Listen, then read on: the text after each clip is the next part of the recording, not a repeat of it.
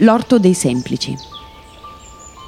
In questo spazio dell'orto botanico si trova una bella collezione di 220 specie di piante medicinali organizzate in vasche.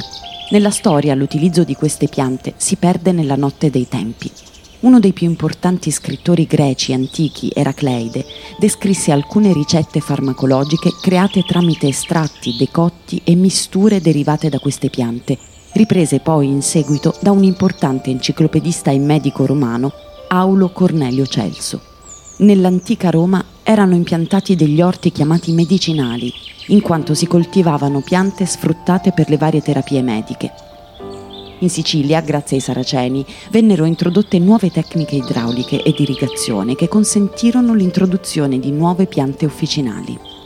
Gli arabi diedero un grande impulso all'alchimia medievale, principalmente per lo sviluppo farmaceutico di tinture e di distillati. La scienza della botanica, intesa come quella attuale, nacque però solo all'inizio del Cinquecento. Tra le piante medicinali più conosciute presenti nell'orto dei semplici troviamo la belladonna, L'epiteto fa riferimento al collirio basato su questa pianta per dare risalto e lucentezza agli occhi, usato dalle dame del Rinascimento il tarassaco, che è famoso per i suoi semi che vengono soffiati dal vento, che viene usato sia in cucina che nella medicina tradizionale.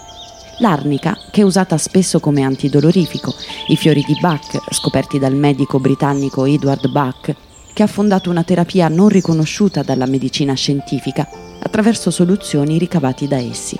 L'assenzio, famoso per le sue proprietà allucinogene e utilizzato spesso dai poeti, come i cosiddetti poeti maledetti e dagli artisti della Parigi dell'Ottocento per raggiungere stati di coscienza alterati.